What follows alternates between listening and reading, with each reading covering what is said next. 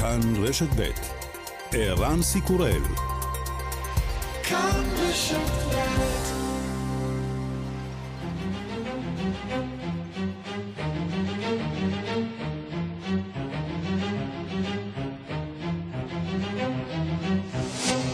השעה הבינלאומית חמישה במרס 2023 והיום בעולם.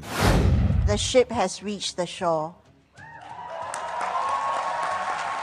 יותר ממאה מדינות הודיעו הלילה על כוונתן לחתום על אמנת האו"ם להגנה על הים הפתוח. האמנה שנחתמה לאחר 15 שנים של דיונים תסייע לשמור על המגוון הביולוגי הימי. השחקנית ג'יין פונדה עמדה בראש המאבק הציבורי על האמנה שאמורה להגן על מינים נכחדים. 30% of the ocean into marine sanctuaries that cannot be fished in is so important. We have to save these creatures. האמנה תבטיח שב-30% מהאוקיינוס יהיה אסור לדוג. זה כל כך חשוב משום שצריך להציל את היצורים האלה. בעיר בוצ'ה שבאוקראינה ציינו הבוקר את יום השנה לטבח בעיירה. בלחימה מול הצבא הרוסי הפולש נהרגו כ-500 בני אדם, עשרות מהם אזרחים. Я відчуваю е, нестерпний біль. Нестерпний біль. І я розумію, що цей біль буде зі мною до кінця моїх днів. אני מרגישה כאב מייסר ואני מבינה שהכאב הזה יהיה איתי עד סוף ימיי, אומרת נטליה מטביצ'וק, תושבת בוצ'ה. כולנו השתננו, לא נוכל להיות כפי שהיינו לפני המלחמה. בתוך כך הלחימה בעיר בחמוד שבמזרח אוקראינה נמשכת. יותר משלושת אלפים נציגים מכל רחבי סין הגיעו בסוף השבוע לבייג'ין לפתיחת אירועי הקונגרס העממי, הגוף המחוקק הרשמי, חותמת הגומי של השלטון. במסגרת הדיונים הודיעה סין על כוונתה להעלות את תקציב הביטחון ליותר מ-7%, יעד הצמיחה ל-2023 הוא עמד על 5%, בשנה שעברה צמחה הכלכלה הסינית רק ב-3% בשל ההתפרצות המאוחרת של מגפת הקורונה. וגם... We were good, we were gold, kind of dream that can't be sold. השיר פלאוורס, פרחים של מיילי סיירוס, לא מפסיק לשבור שיאים. במצעד הבריטי הוא צועד במקום הראשון כבר שבעה שבועות. אם תעשה זאת גם בשבוע הבא, תשבור את השיא שקבעה הזמרת אדל בשיר Easy on Me. I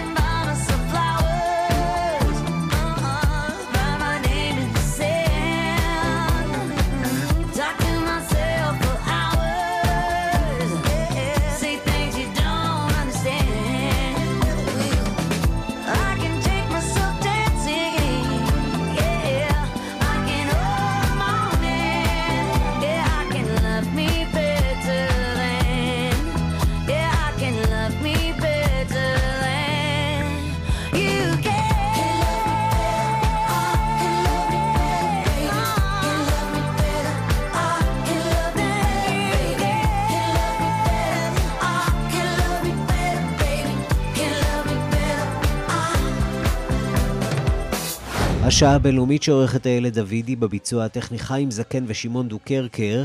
אני רנסי קורל, אנחנו מתחילים.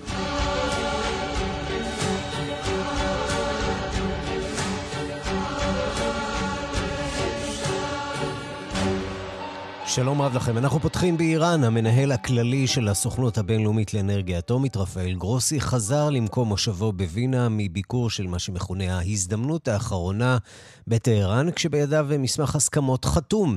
מועצת הנגידים של הסוכנות מתכנס השבוע, והאיראנים מבקשים למנוע החלטות בגנותם. הם מודאגים מן האיומים בשימוש באופציה הצבאית. איראן הכחישה היום חלק מהסיכומים שעליהם הודיע מנכ"ל סבא לגבי גישה חופשית לפקחי הסוכנות לאתרי גרעין חשודים והתקנת מצלמות באתרים שבהן הוסרו. הדיווח של כתבנו גדעון קוץ.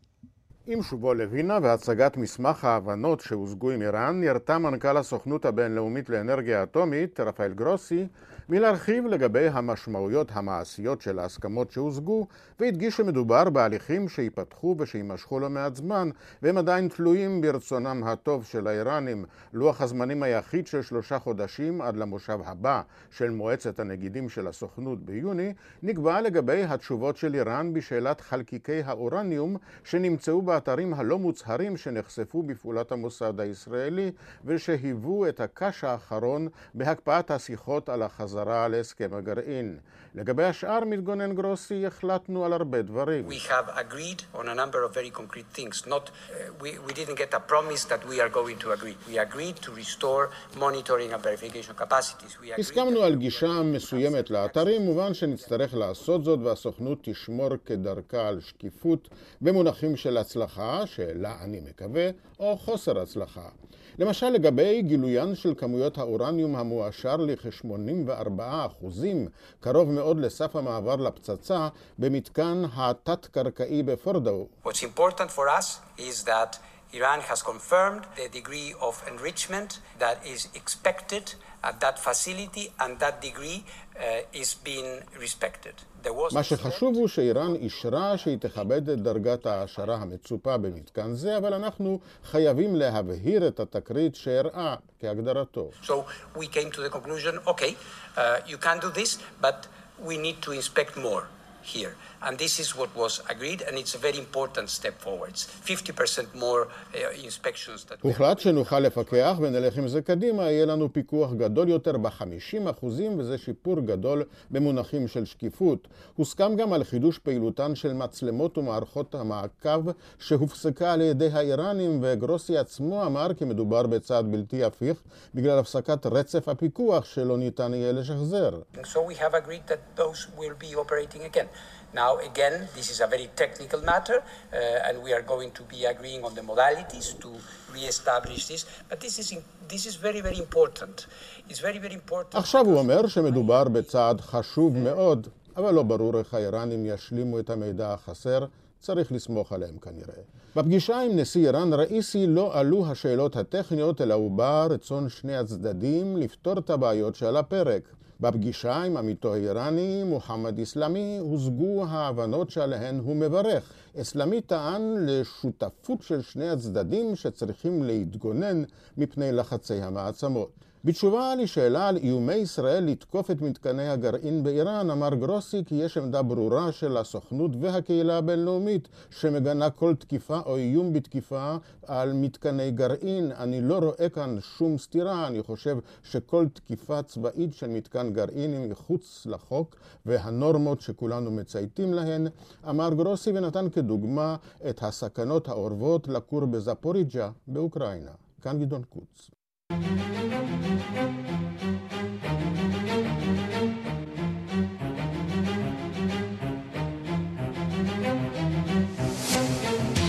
בוושינגטון ננעלה אתמול ועידת השדולה השמרנית סיפאק, שנחשבת אה, לאחת החשובות ביותר בצד הרפובליקני. הנשיא לשעבר דונלד טראמפ היה כוכב הוועידה, ושם הוא הבהיר בין היתר כי לא יפרוש מהמרוץ לנשיאות גם אם יוגש נגדו כתב אישום. שלום לכתבנו בוושינגטון, נתן גוטמן. שלום ערן. הבחירות עוד אה, רחוקות, אבל אה, טראמפ עסוק מטבע הדברים בבחירות.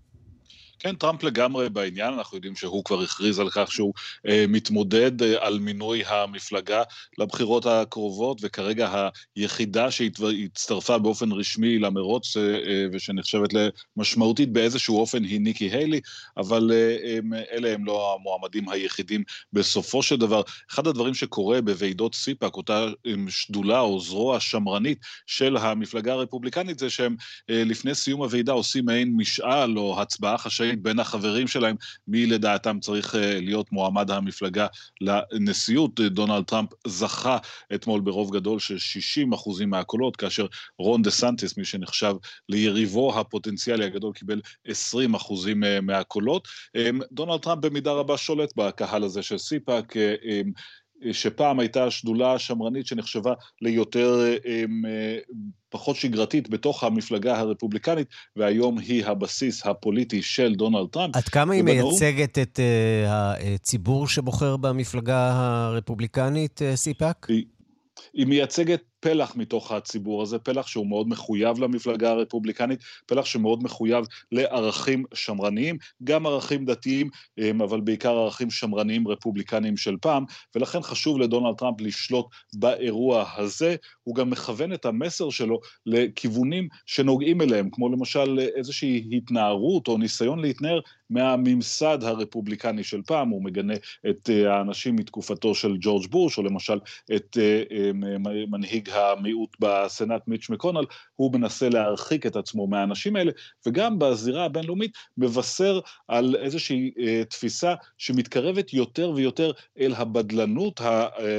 הקלאסית, ופחות אל הגישה הרפובליקנית שגורסת התערבות בעולם, וזה כמובן נוגע בעיקר למלחמה באוקראינה, שם מצהיר דונלד טראמפ שהוא לא יפזר כספים לדבריו, כמו שלטענתו עושה כרגע ג'ו ביידן, ויש לו גם עוד בשורה לגבי המלחמה באוקראינה, בואו נשמע קטע מהדברים. I'm the only candidate who can make this promise. I will prevent and very easily World War III, very easily. And you're going to have World War III, by the way. You're going to have World War III. כן, הוא מבטיח שהוא המועמד כן. היחיד שיכול למנוע מלחמת עולם שלישית, גם אומר בנאומו שהוא יכול לסיים את המלחמה בין רוסיה לאוקראינה בתוך uh, יום אחד. דונלד טראמפ מתפאר בכך שיש לו קשרים טובים עם רוסיה, ושלו הוא היה נשיא, המלחמה לא הייתה מתרחשת כלל. הקהל הזה אוהב את המסר שלו, צריך להזכיר בהקשר הזה שהקולות בצד הרפובליקני, קולות מהשוליים כרגע, אבל שהולכים ומתגברים, הם בהחלט נשמעים קולות שמדברים על כך שארצות הברית צריכה אולי להיות פחות מעורבת, אולי להשקיע פחות כסף, אולי לשאוף לסיום המלחמה הזאת. אז כאן בישראל הממשלה הנוכחית לפחות אולי מתגעגעים לדונלד טראמפ, אבל בינתיים צריכים להתמודד עם הממשל של ג'ו ביידן. זה לא כל כך פשוט. איפה עומדת פרשת שר, שר האוצר בצלאל סמוטריץ' והנסיעה שלו לארצות הברית?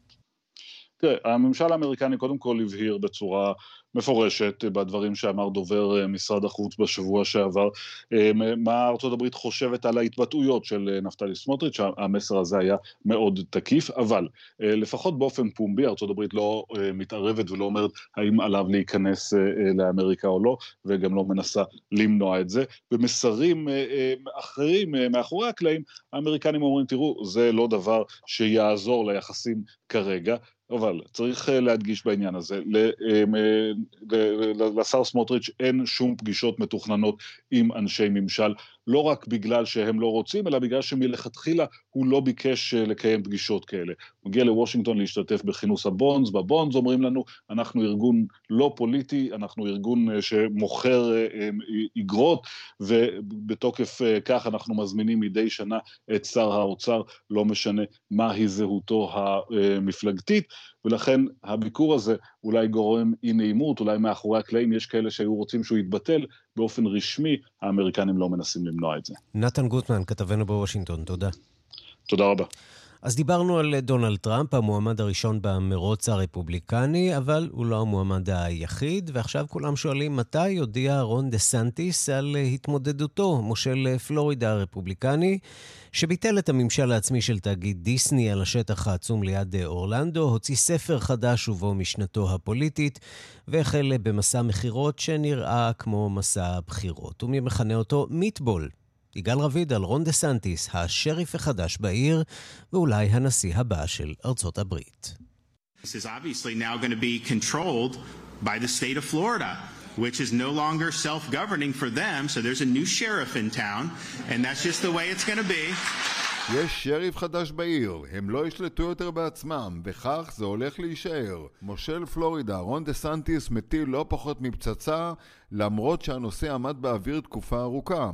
אחרי 55 שנה שבהן דיסני וורלד באורלנדו נהנה ממעמד מיוחד, זה נגמר. חברת דיסני בהלם, בינתיים לא מגיבים ובוחנים דרכים משפטיות. אבל האוטונומיה של 65 קילומטרים רבועים באמצע מדינת פלורידה, זאת נגמרה. זה אומר חוקי בנייה, בטיחות, בריאות, חינוך ובעיקר מיסים, כמו כל עסק אחר.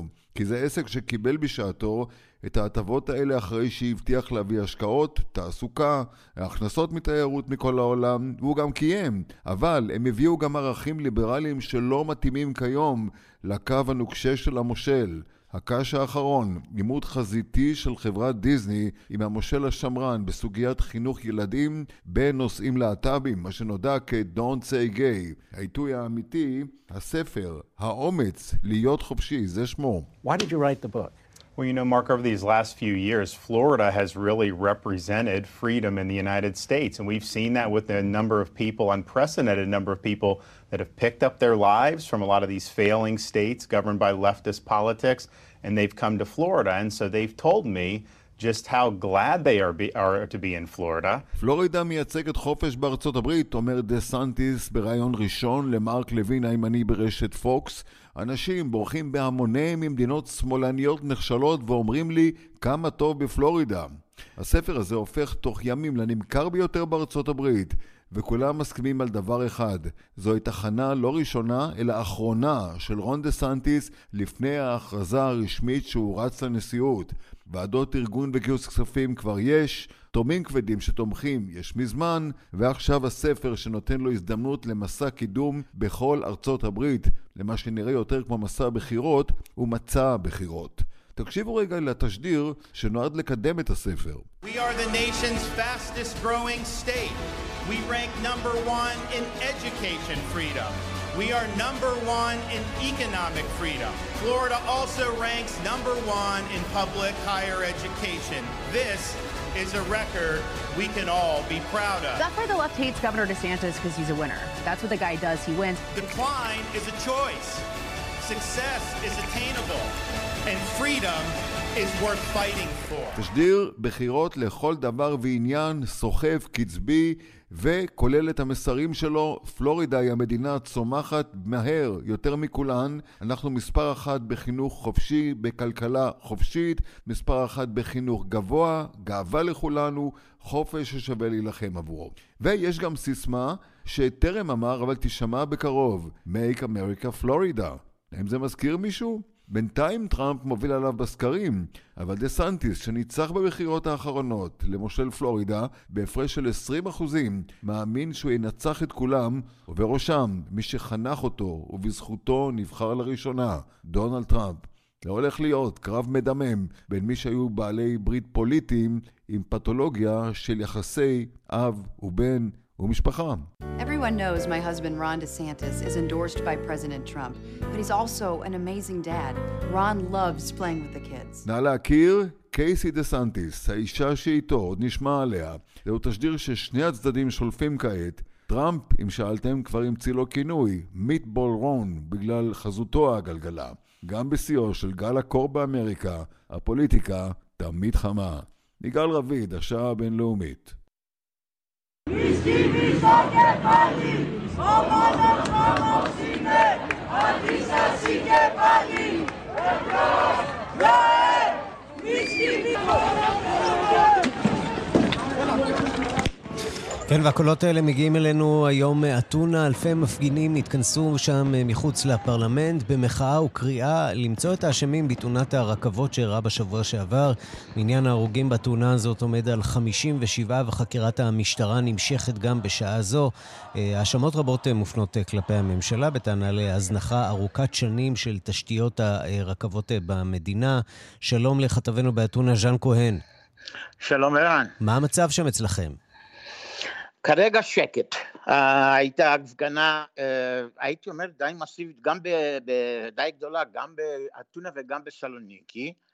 זה, קודם כל יצאו ארגוני העובדים, וארגונים כמו האקדמיה, סטודנטים, והייתה שביתה של uh, אמצעי התחבורה, Uh, הכל הלך בסדר, כי זאת בעצם uh, ההפגנה לא אלימה, אבל כרגיל ביוון יש את האנרכיסטים ואת ההוליגאנס שהתחילו לזרוק בקבוקי תבערה והתחילו uh, לזרוק אבנים, ואז המשטרה נכנסה לתמונה והתחילו לזרוק להם רימוני עשן, גז מטמיע, רימוני הלם, ופירקו את, ה, את ההפגנה הזאת. היד גם של שה- המשטרה שם, אה, לא גם, היד אה, של המשטרה שם אה, באתונה די קלה על ההדק מול האנרכיסטים, נכון? כן, זה נכון. ההדק, כן, אבל תודה לאל, עד עכשיו לא היו קורבנות, כלומר, הם לא בדיוק עם, לא עם כדורי גומי ולא עם כדורים אמיתיים כמובן, אבל הם באמת, כמו שאתה אומר, הם טריגר הפי. מיד שמתחילים את ה- הבעיות, הם פשוט אה, מתחילים לה- להוריד אה, גז מדמיע ורימוני הלם. וזה עושים מכיוון שפעם כשלא עשו את זה אז היו המון המון, היה המון נזק במיוחד לחנויות שמצב שהגיעו למצב שהיו חברות ביטוח שלא היו מוכנות לאבטח את, את, את החנויות האלו מכיוון אנחנו בעיקר, הרב. בעיקר זוכרים את זה סביב המשבר הכלכלי של 2008. נכון. בוא נגיד מילה או שתיים נכון. על אה, מה שקורה עם אה, חקירת אה, נסיבות התאונה. איך קרה ששתי רכבות התנגשו אחת בשנייה, תראה. אה, 57 הרוגים, מספר עצום. תראה, קודם כל יש לה- להגיד שהרכבות ב- ביוון, אה, הציוד שלהם זה מ-1400 אולי, אין להם שום דבר אלקטרוני כמעט ואין להם שום עיכוב אלקטרוני על על הרכבות. ודבר שני שקרה זה שהמנהל התחנה הוא היה סבל עד לפני כמה זמן ופתאום רצה להיות מנהל תחנה והוא הלך כביכול לבית ספר של אה, מנהלי תחנות, זה לא בדיוק אה, איזה קורס מי יודע מה, ושמו אותו מנהל תחנה בתחנה הכי חשובה ביוון, שזה במרכז אה, מרכז יוון, ושזה הצומת של כל הרכבות. עכשיו, כנראה שהוא טעה, הוא עשה טעות, הוא לא החליף את הקווים, מצד שני, היום אנחנו כבר יודעים ש... את הקווים שהוא, הוא- שבזמן שהרכבות התחילו להיות באותו קו, באותו פס, באותו מס- מסלול, הוא ראה את זה, ובמשך חמש דקות עקב אחריהם ולא עשה שום דבר על זה. במילים אחרות, אתה לא אומר, הבין. אה, היה פה אה, תכנון לקוי של לוחות הזמנים, ו, אה, וגם נכון. כשהתבררה, התברר שיש אה, תקלה, האיש שאחראי על העניין אה, לא, אה, לא עשה שום דבר כדי לעצור את נכון. התקלה הזאת מלהתרחש. נכון. נכון, והיום בבוקר יצא שאולי הוא גם לא היה אפילו בחדר אה, כשקרה הדבר הזה. השאלה אם זו, עדיין- זו לא אה, האשמה של הש"ג בסופו של דבר, כיוון שיש פה... זה אה, מה שיקרה. מן לא, הסתם לא, זה זאת מה שיקרה. מערכת, זאת בעיה מערכתית של נכון, שירותי הרכבות נכון. שם ביוון, ואולי אפילו נכון. בכלל של המגזר הציבורי. נכון, ושהיה, ומה שמעניין זה שבמחסנים, מאז 2000, שנות 2000, ש... היה אה, ציוד אלקטרוני שהיה צריך להיות מותקן, ולא עדכנו אותו. אז אה, כל הרשלנות זה הולך שנים אחורה, של אה, בירוקרטיה ושל מה, בגלל איגודים מקצועיים? מה, מה, מה קרה שם? איגודים מקצועיים, בגלל האיגודים המקצועיים שחשבו וידעו שאם יש לנו מעקב אלקטרוני אז יהיו פחות אנשים עובדים ברכבות. כל הדבר הזה ביחד זה, זה סיפור של קלאסי של רשלנות של ממשלות יוון אה, לפחות אה, עשרים שנה לפני, אה, קודם. כן, ואולי גם משלמים עכשיו- את המחיר על המשבר הכלכלי שבמהלכו לא עשו את הדברים שצריך לעשות כדי לתחזק את המדינה הזאת כמו שצריך. כן, אבל אתה יודע מה, ה- ה- אנחנו כבר יצאנו מזה ארבע, חמש שנים. מהמצב הזה, אז היו צריכים לה- להתחיל לעדכן את הדברים האלה. ומה שקרה זה בפעם הראשונה ששר התפטר, שר התשתיות התפטר, מכיוון שהוא חשב שהוא אחראי גם כן, וזה קורה פעם הראשונה ביוון ששר מתפטר. טוב, אה, בעניין הזה אתם מאוד כזה. קרובים לתרבות הפוליטית של ישראל עם אה, קבלת אחריות אה, של שרים. כן. גם פה לא ממהרים לקבל אחריות.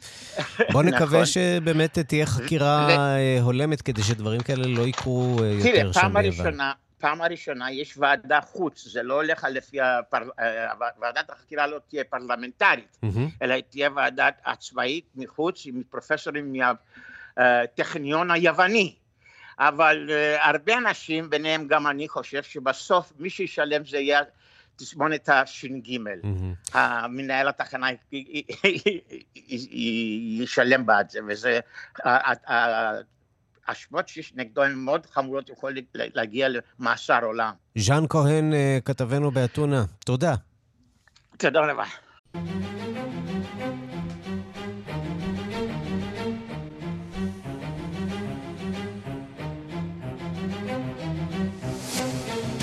בסוריה עדיין מתאוששים מאסון רעידת האדמה שפקד את המדינה לפני קצת פחות מחודש, אבל נראה שדווקא מי שזוכה לעדנה, אה, זוכה לעדנה בחסות אה, האסון הכבד הזה, שהוביל למותם של אה, אלפים, הוא נשיא סוריה בשאר אל-אסד, שמקבל חיזוקים מכיוונים בלתי צפויים. ראש תחום העולם הערבי, רועי קייס, בסוף השבוע שעבר ביקור נדיר של שר החוץ המצרי בדמשק. מה, מוכנים למחול לבשאר אסד על אה, מותם של, של מאות אלפים, אולי אפילו מיליונים? כן, אז uh, תראה, בשתי מילים, ערן, פוליטיקה של אסונות. זה מה שקורה בימים אלה לנגד עינינו בסוריה. Uh, נזכיר שרעידת האדמה שהכתה בטורקיה בחודש שעבר הכתה גם בעוצמה בצפון מערב סוריה, אזור שמחולק בין מתנגדיו של משטר אסד לבין תומכיו.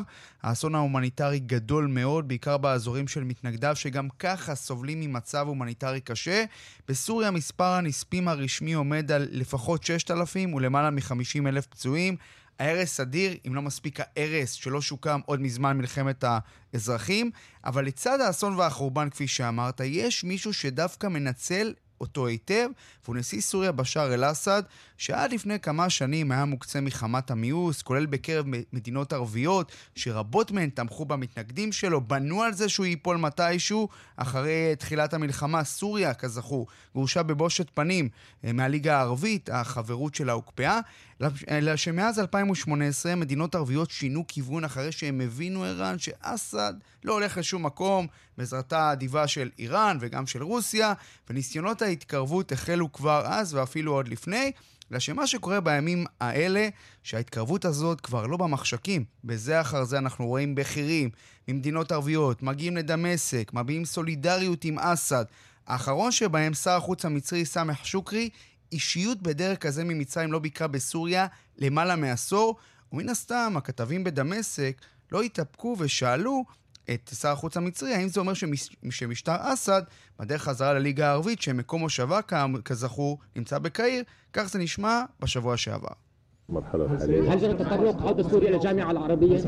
خطوات مصرية أخرى هل هناك حديث عودة كما سوريا إلى الجامعة كما العربية؟ كما اكدت فنحن على اتم استعداد بما لدينا من موارد ان نوفر כן, אז אה, שר החוץ המצרי שוקרי נשאל האם אה, סוריה בדרך חזרה לליגה הערבית, והוא עונה בכלל על משהו אחר, התחמקות יפה, אנחנו ערוכים לגמרי במסגרת המשאבים שלנו לסייע הומניטרית, לעזור לאחים שלנו בסוריה, זה ייעשה בתיאום עם ממשלת סוריה. או כפי במילים שהיה אחרות, מההתחלה. הסיפור הזה הוא רק הומניטרי, אה, לא פוליטי, אבל אתה יודע, אנחנו רואים את המצרים אה, מנהלים סוג של אה, ריקוד דומה, גם עם אה, אנקרה, גם עם אה, נכון. טורקיה של ארדואן. אתה צודק. אה, וזה בעצם מעיד על איזה סוג של מגמה כאן במזרח התיכון, נכון, לא? נכון, כי שר החוץ המצרי... משאירים את האביב הערבי מאחור ומנסים לאתחל אולי את המזרח התיכון הערבי. נכון, תראה, זה מעניין מה שאתה אומר פה, הנקודה הזאת, כי... לא רק ערבי, כן. שר החוץ המצרי, אחרי שהוא ביקר בסוריה, הוא באמת ביקר גם בטורקיה. גם זה הביקור שלא ראינו שנים, אבל אני חושב שהדבר המרכזי הוא שמצרים לא היחידה, כלומר, שוקרי הוא לא היחיד. הראשון היה להגיע, שר החוץ של איחוד האמירויות, עבדאללה בן זייד, שבשנה האחרונה נחת כבר כמה פעמים בדמשק. אסד אפילו היה באמירויות, ביקור uh, מאוד חריג. גם שר החוץ הירדני איימן א-ספדי קיים לאחרונה ביקור נדיר אצל אסד בעקבות רעידת האדמה, ומשלחת של ראשי הפרלמנטים במדינות ערב הגיעה גם כן לדמשק בימים האחרונים כדי לחזק את נשיא סוריה, שנתפס ככתובת המרכזית להעברת סיוע גם לאזורים של מתנגדי אסד, וזה אני חושב הסיפור הגדול. ולפי פרסום מעניין של רויטרס מהימים האחרונים, אסד נענה לבקשה של שר החוץ אה, של איחוד האמירויות במהלך הביקור שלו בדמשק להעביר סיוע גם לאזורים של מתנגדיו. היה גם דיבורים אפילו ששר החוץ הסעודי, פייסל בן פרחן, יבקר בדמשק, שזה מה בכלל... הסיכוי שכל זה יוביל בסופו של דבר לניתוק אה, הקשר ההדוק אה, שבין אה, איראן לסוריה? כי זה בעצם, אה, זה- ז- נכון. זאת אולי המטרה של אה, מדינות ערב, וכמובן גם האינטרס אה, של ישראל פה בתוך הסיפור הזה. נכון, אז אני חושב שדובר על כך לא מעט, ואני חושב שבסופו של יום הסיכוי הוא לא גבוה כל מהמם. כך. אה, אני חושב שזה משאלת לב אה, מאוד יפה, אבל צריך להבין, בסופו של יום האיראנים וגם הרוסים, אה, היתדות אה, ששתי המדינות האלה תקעו בסוריה במהלך מלחמת האזרחים, זה משהו שאסד עד היום תלוי בו. ולכן קשה לראות איך סיוע כזה או אחר ממדינה ערבית כזו או אחרת יכול מה שנקרא לשנות את התמונה לחלוטין. אולי זה יכול טיפה לאזן, אולי זה יכול להוסיף משהו נוסף במנעד השיקולים של אסד כשהוא מחליט לתת דריסת רגל לאיראן או לרוסיה, אבל אני לא בטוח שמדובר באיזשהו משהו דרמטי. עכשיו תראה, אחד הדברים המעניינים, אתה יודע, מסתכל על מטוסי הסיוע שנוחתים בזה אחר זה בשדות התעופה בסוריה, אתה רואה שמי שמובילה מבחינת המספרים, שים לב, זה לא איראן. לא רוסיה, אלא איחוד האמירויות. היא שלחה הכי הרבה מטוסי סיוע לאסד בעקבות אסון רעידת האדמה. אגב, גם סעודיה שלחה מטוס אה, סיוע לפחות אחד, וזה בהחלט מעניין. ומן הסתם יש מי שממש לא אוהבים את ההתקרבות הזאת בין אסד לבין מדינות ערביות בחסות רעידת האדמה. והנה מה שאומר מוחמד סלם, פעיל אופוזיציה סורי, משמש חוקר במרכז הדיאלוג הסורי, אומר למדינות ערב, זה יפה שאתם דואגים לעם הסורי, רק שהכתובת שלכם לא צריכה להיות רוצח המונים כמו אסד. הנה. كممثلين ربما عن الشعب السوري كمراقبين كمقربين خلينا نقول من المعارضة السورية بالتأكيد ندعم الدور العربي وعودة الدور العربي في سوريا כן, אז זה מוחמד סלם, פעיל אופוזיציה סורי, חוקר במרכז הדיאלוג הסורי, שאומר, כנציגים של העם הסורי, כמקורבים לאופוזיציה הסורית, בוודאי שאנחנו מברכים על חזרת התפקיד של מדינות ערב לסוריה, ובראשן מצרים, האחות הגדולה, אבל התפקיד הזה צריך להיות אובייקטיבי, ניטרלי, ושלא תהיה התייחסות לגורם המרכזי שהוביל למלחמה בסוריה, ושנלחם בסורים, משטר אסד, כנציג העם הסורי. וזה הסיפור. כלומר, האופוזיציה אומרת, יופי שאתם עוזרים, אבל אתם למעשה נותנים את הלגיטימציה לאסד. ואגב, עוד, עוד משהו מעניין, אני לא בטוח שזה על דעת ארצות הברית כל הסיפור הזה. מהמם. ארצות הברית עדיין לא רוצה לנרמל את אסד. היא כן, בחסות אסון רעידת האדמה, הייתה צריכה להקל קצת בסנקציות כדי להעביר סיוע, אבל בסופו של דבר, מה שקורה בשטח, הוא מכתיב את הקצב. אסד פה, והאופוזיציה לא נותנת איזושהי אלטרנטיבה שיכולה, לה- שאפשר להגיד, בואו נעביר למישהו באופוזיציה אה, את הסיוע. וזה, אני חושב, הסיפור. זאת אולי הטרגדיה הכי גדולה, שבאזורים האלה, בצפון מערב סוריה, שהפכו להיות סוג של מערב פרוע, יש לך בעיקר ערב רב של ארגונים קיצוניים, שלוקחים לא מעט אנשים כבני ערובה שם. רועי קייס, אה, ראש התחום הערבי, תודה. תודה. האם ממשלת איטליה הייתה יכולה למנוע את אסון המהגרים שלפני שבוע גבה את חייהם של 70 מהגרים ובהם 14 קטינים מהשלטונות אה, שם אה, פתחו בחקירה ויש הסבורים כי משרד הפנים לא עשה די כדי להצילם. הדיווח של כתבנו ברומא, יוסי בר. הטרגדיה שבה טבעו למוות 70 מהגרים, סמוך לחופי קרוטונה שבקלבריה, הפכה למאבק פוליטי. אתמול התגלו עוד שתי גופות ילדים, בני שלוש ושבע. הפולמוס בעיצומו. האם משמר החופים האיטלקי יכול היה להציל את הספינה על מהגריה? הרופא שהיה ממונה על צוותי ההצלה, אורלנדו עמודאו, משוכנע כי מי שאשם הוא משרד הפנים שלא נתן הוראות למשמר החופים להציל את ספינת המהגרים. L'altro giorno, quando io avevo dubbi sul fatto che non era una tragedia, che la tragedia viene ma non è evitabile, io ho avuto dubbi. כשהספינה טבעה, לא הייתי משוכנע שאפשר להציל את המהגרים. היום אין לי ספקות. משרד הפנים לא רצה להציל את הספינה על מהגריה, אומר הרופא. ראשת הממשלה, ג'ורג'ה מלוני, גערה אתמול בכל מטילי הספק. Qualcuno di voi pensa che il governo italiano potesse salvare 60 persone, tra cui un bambino di circa 3 anni, e non lo ha fatto. האם מישהו יכול להעלות על הדעת כי הממשלה הייתה יכולה להציל את המהגרים והיא הפקירה אותם לגורלם? מפלגות השמאל דורשות את פיטוריו של שר הפנים מתאו פיאנטדוזי, שאמר כי התביעה היא אשמת המהגרים. הם לא היו צריכים להפליג ולסכן את ילדיהם. משרד התביעה בקורטונה פתח בחקירה, מתברר כי מטוס שיטור של האיחוד האירופי, פרונטקס, המאתר ספינת מהגרים בים התיכון, הודיע למשמר החופים האיטלקים כי ספינה ועליה מהגרים רבים עושה דרכה לעבר חופי איטליה. משמר החופים, שידע על הסופה והסכנה שהיא עלולה לטבוע, הודיע למשרד הפנים שהחליט כי אין סכנה, למרות שהחזאים דיווחו על סופה חזקה בים. השלטונות לא עשו מאומה. הם המתינו עד שהאונייה התנגשה בצוק והתפרקה.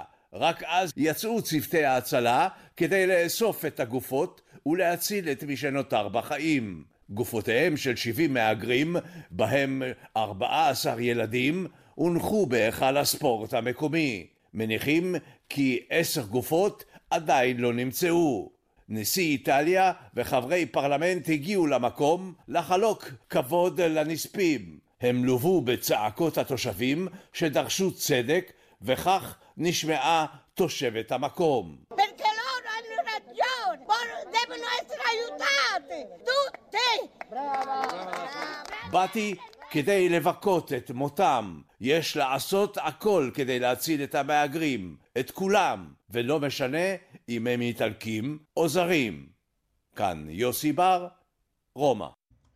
צעד משמעותי במאבק לשימור האוקיינוסים. נציגים מיותר אה, ממאה מדינות חתמו אמש על אה, אמנה של האו"ם שתגן על המים הבינלאומיים. האמנה הזאת נחתמה בבנייני האו"ם שבניו יורק אה, בתום יותר מ-35 שעות של שיחות ולאחר שני עשורים של משא ומתן. על פי האמנה הזאת, עד שנת 2030, שני שלישים מהמים הבינלאומיים, שמהווים 30% מהאוקיינוסים, יהפכו לשמורות טבע. ואנחנו רוצים לומר שלום לדוקטור אביעד שיינין, מנהל תחום טורפי על בתחנת מוריס כאן לחקר הים, מבית הספר למדעי הים על שם צ'רני באוניברסיטת חיפה. הוא מנהל מרכז הדולפין והים של עמותת דלפיס. שלום לך, דוקטור שיינין. צהריים טובים. מה משמעות האמנה הזאת? עד כמה מדובר באמנה משמעותית, ועד כמה יש לה, עד כמה יש לאמנה כזאת בכלל יכולת להגן על הטורפים הימיים? זו שאלה מצוינת. זה הסכם היסטורי, זה צריך להבין, זה הרבה מאוד שנים, משהו כמו עשר שנות משא ומתן שנעשה סביב האמנה לים העמוק, מה שנקרא The High Seas Treaty, והמטרה שם זה להכריז על בערך 30% מהים, מהים העמוק, אזור מוגן עד 2030. הים העמוק קרי רק אוקיינוסים? לא הים התיכון למשל? שזה מאוד מעניין, הים העמוק מוגדר כל מה שנמצא מעבר ל-200 מייל מהחוף.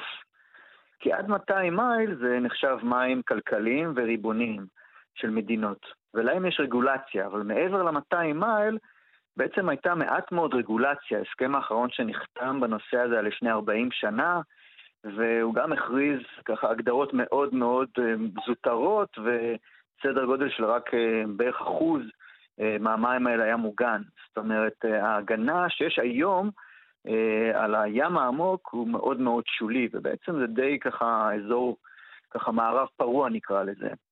והמטרה פה היא באמת להסדיר את, הפעילות באזורים האלה, כי באזורים האלה מנצלים את המשאבים של הדייג שם, ואוניות סוחר שתות באזורים האלה ומשפיעות על מה שקורה בים. וכמובן הקרקעית יש לה ערך מאוד מאוד גדול, אם זה בקריאת מינרלים, או אם זה בבעלי חיים שגדלים על הקרקעית והם פוטנציאל לחומרי טבע מאוד מיוחדים, ואנחנו יודעים מעט מאוד על הים העמוק, יודעים פחות מעל הים העמוק מאשר על הירח. אז כל הדבר הזה... מה זה אומר? זה... שייתכן מאוד שיש בעלי חיים שנמצאים בים העמוק שאנחנו כלל לא מכירים אותם או לא מודעים לקיומם. זה אנחנו יודעים, נכון, אנחנו, את זה אנחנו יודעים בוודאות. במילים אחרות אתה אומר לא שייתכן. שהדינוזאורים באיזושהי צורה עדיין קיימים, או מפלצות ימיות קיימות בים העמוק. או, או בעלי חיים שחיים על הקרקעית ומייצרים חומרים מאוד מיוחדים שיכול לעזור לנו במאבק בסרטן או במחלות אחרות. והפוטנציאל הזה הוא פוטנציאל לא ממומש, ולכן אם אנחנו לא נשמור עליו, אז הוא לא יהיה פוטנציאל אמיתי. עכשיו, למה זה לקח כל כך הרבה שנים? מה, מה בעצם מנע? עיקר המחלוקת ועיקר ה... בסוף ברגע שאתה נכנס לאמנה כזאת שהיא מחייבת, ובתוכה גם יש הגדרה של איזשהו חזון ל-30% של מים מוגנים, אז בעצם אתה מקבע מצב שככה מונע או מפחית מהפוטנציאל הכלכלי או העסקי, אם זה בנושא של תעשיית הדיג המאוד מפותחת וכן הלאה, ולכן עדיפו למסמס את זה ולא לקבוע מסמרות שמקבעות את ה... מה מותר ומה אסור באזורים האלה. עכשיו, עכשיו איך, איך אוכפים בעצם אה, הסכמות כאלה? אז זה יהיה האתגר הגדול, בגלל זה גם נתנו לזה זמן של כמה שנים טובות. אה, איך באמת אוכפים את זה, ואיך, אבל ההתחלה היא התחלה של להגדיר את ההגדרות, לתת לזה מתווה, והפרטים, כמו שאני מבין מההסכם, יגיעו בהמשך. אבל בכל מקרה יש הסכמה יפה אה, לגבי, ה, אה, לגבי הקווי מתאר של ההסכם הזה, וזה חשוב, כי זה נותן איזושהי מסגרת בין מדינתית להתחיל להבין באמת עכשיו איך, איך מיישמים את זה ואיך מגיעים ל... בהקשר הזה ל-30 אחוז אה, שמורות ימיות, או לחלופין, איך מנהלים את נושא של הדייג, כמו שאתה אומר, זה רחוק מהעין ו- וקשה ל- לעקוב אחרי זה. נו, התחלה, בוא נקווה שהיא תבטיח שנכדינו ונינינו בכל זאת יוכלו ליהנות אה, ממשהו כאן אה, על האדמה הזאת, אם לא אה, מהאקלים המשתנה, אז אה, לפחות אה, מהפירות של האוקיינוס, אה, בלי שהכול אה, יחוסל בשנים הקרובות. הדוקטור אביעד שיינין, מנהל תחום טורפי על בתחנת אה, מוריס כאן לחקר הים, תודה רבה לך. בבקשה.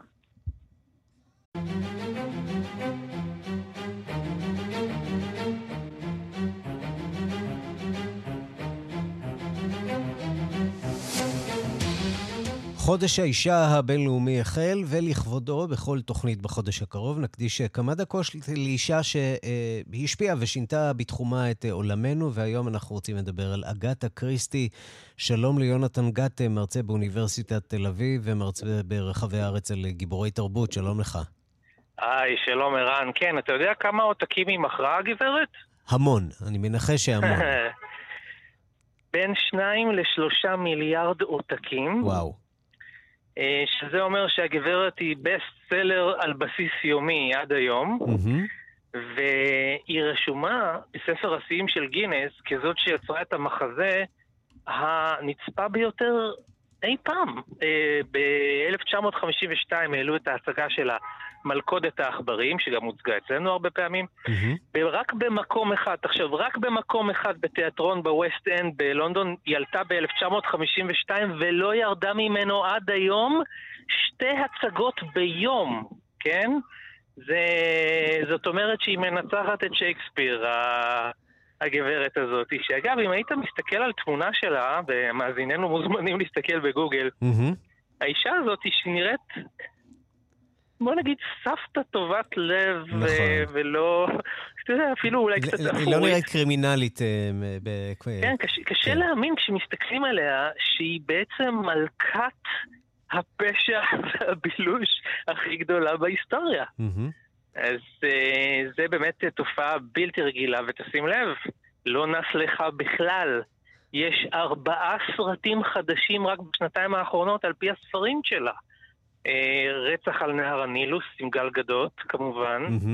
אה, יש עכשיו סדרה חדשה שעולה לטלוויזיה על פי הספרים שלה.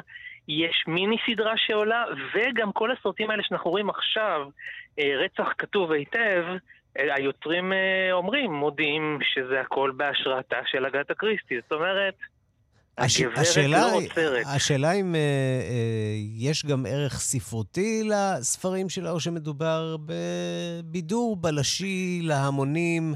אולי זאת ההצלחה שלה. אז, אז תראה, יכול להיות ששני הדברים שאתה אומר נכונים גם יחד, אה, כיוון, בוא נגיד, המבקרים הגדולים שלה אומרים שהיא בעצם סופרת חסרת סגנון, שזה העלבון הכי גדול שאפשר להגיד על סופרת, כי בעצם התעלומות שלה הן תעלומות אה, של, אה, על פי הנוסחה שנקראת אה, who done it, כלומר, מהמם. מי עשה את זה, ואומרים שהיא בעצם פיתחה איזה סוג של פורמט. יש בזה משהו, אם תחשוב על זה. רוב הספרים שלה, תמיד יש את אותו המקרה. עשרה אנשים, 12 אנשים, מנתקים אותם מאזור המחיה הרגיל שלהם, כמו בספינה ברצח על הנילוס, או ברכבת, או בטירה. נכון, או באי, תחשוב, או באי. ואז אה, פתאום מישהו נרצח, ואז ברור שאחד מהם הוא האשם. בניגוד למשל לספרים של אה, שרלוק הולמס, של ארתור קונן דויל, ששם אתה לא יודע איפה הרוצח נמצא, הוא צריך ללכת לחפש אותו. פה יש לך מין סוג של פורמט של מסדר זיהוי. אז זאת באמת השאלה, אם מדובר בספרות שהיא אה, אה, סוגה עילית, או ספרות פופולרית להמונים. כן, תראה, סוגה עילית זה בוודאי לא, אבל כן צריך להעריך אותה על זה שהיא היא דחפה מיליארדי אנשים אה, לקרוא, בוא נגיד, תעלומות שמחדדות את המוח. אתה יודע מה, אבל בוא במקום איזשהו, שנדבר אה, עליה, בוא אולי אה, כן. נשמע אותה. הנה. בבקשה. I would like to know what is the, the best story to you about Poirot. Oh, yeah, that's a tall order. I know it was difficult to you. Very difficult to say, isn't it? Oh, I should think. It's very difficult offhand, isn't it? Perhaps the murder of the Orient Express. In the Orient Express. In the Orient Uh, do you prefer Poirot or Miss Marple? Oh, it's a very close thing between them. I think I'm beginning to prefer Miss Marple. Uh, I think it was my last last question, and it was uh, very important to us. We have any opportunity. You write something with Poirot or Miss Marple in Lisbon after this week? Perhaps, yes. Having had a nice holiday here, we must think of something. Thank you. כן, הדודה הזאת, הסבתא הזאת. כן, תשמע, היא בסך הכל, כמעט ואין ראיונות מוקלטים איתה, היא לא אהבה להתראיין. פה היא אומרת שהיא מחבבת קצת יותר את מיס מרפל לאחרונה מאשר אל קור פוארו. צריך לזכור שאנחנו מדברים על ילדה שנולדה בבית עשיר מאוד, אבל בתקופה, שלהי התקופה הוויקטוריאנית, כלומר לא נתנו לנשים לכתוב, לקרוא, להצביע בבחירות. בואו נקווה שאנחנו לא הולכים לזה עכשיו, דרך אגב. לא, אבל- לא, לא. לא. אבל אז הנשים, איך- איך- הנשים היו מאוד מאוד מדוכאות, ולמעשה לא נתנו לה ללמוד לקרוא. אז היא למדה וקרוא וכתוב בסתר, וזה הפך אותה גם למישהי מאוד סקרנית. היא, מאוד מאוד הסתקרנה מפרשות רצח עוד כשהייתה ילדה. יונתן. היה להם באנגליה. כן, אתה כן, מסיים? אנחנו כן, לצערי כן. תודה רבה לך על הדברים. תודה, ערן, להתראות. ועד כאן השעה הבינלאומית, מהדורת יום ראשון, שערכה ילד דוידי, הטכנאים חיים זקן ושמעון דוקרקר, אני רנסי קורל, רגעי קסם עם גדי לבנה מיד אה, אחרינו, להתראות.